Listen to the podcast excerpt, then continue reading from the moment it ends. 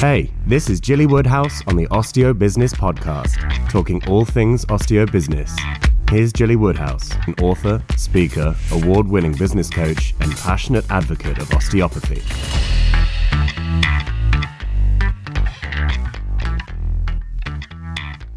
Today, let's talk about how to break free of procrastination and get stuff done. It's a fact of life in order to be successful in our venture, we need to get stuff done.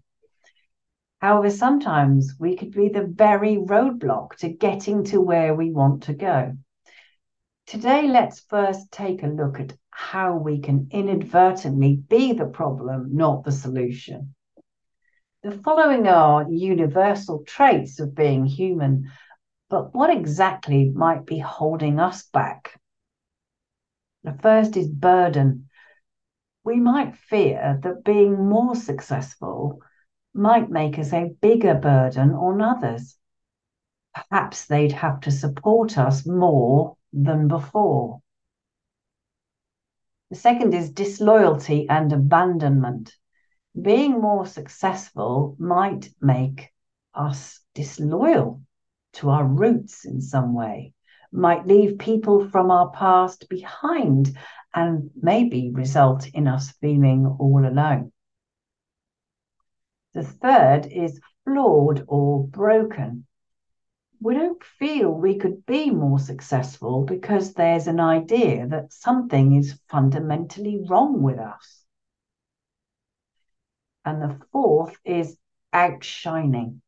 We cannot be fully successful because if we did, we might outshine some other person and make them look or feel bad. So, how can we ensure that we reach our goals? One, goals get super clear about exactly what we want, detail it. Two, standards. What standards will we hold ourselves to to ensure success? Three, resources. What people, tools, gadgets, books, courses, etc., could support our aims? Four, celebrations. Break goals into smaller milestones and share our wins with others. Five, triggers to remind us to revisit our goals and take continuous action towards them. And six, upper limits. Be ready to spot our sneaky inner blocks and smash them away. And so, procrastination. Here's an accountability fix. Many of us are wired to start things but some of us aren't wired to finish them. I start things all the time. My busy butterfly brain is constantly coming up with new ideas, sometimes in the middle of the night, annoyingly. And I want to start work on them right away. But then another idea comes floating by. Sometimes I have to get very strict with myself and park that idea for now. So it's not binned, but it's parked. And what often happens is that I'll sort of ruminate over it, I'll cogitate, I'll dance around the idea. And very often, that original idea, brilliant as I thought it was, is only the half of it. Once I've given it time, all kinds of other ideas will attach to it and make that original thing unrecognizable. I've turned it into something amazing from what from from the little idea that I actually had to begin with. So um, noting down those sparks of an idea when they're calm is good because otherwise, like that butterfly, they can just float away and, and then you can't remember what it was.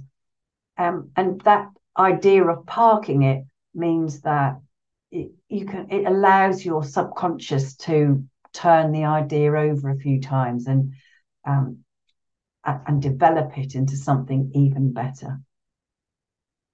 And ultimately, of course, finishing the last part of a project is sometimes the boring bit. The excitement we originally felt is now fading. Or maybe there's a tricky little problem which has raised its ugly head and threatens to derail us. So, to fix this annoying issue, I have an accountability buddy to keep me on track. Who could you hook up with to have a 10 minute meeting with once a week? Or you could just text each other every morning stating what you'll get done that day to push your business on a bit further towards your goals. It works for me because one, it makes me focus on what's important to get done today Two, I would feel crappy if I came up with a pathetic excuse for avoiding the task. And three, I really don't want to see that disappointed look on her little face. Let me know how you overcome procrastination and get stuff done.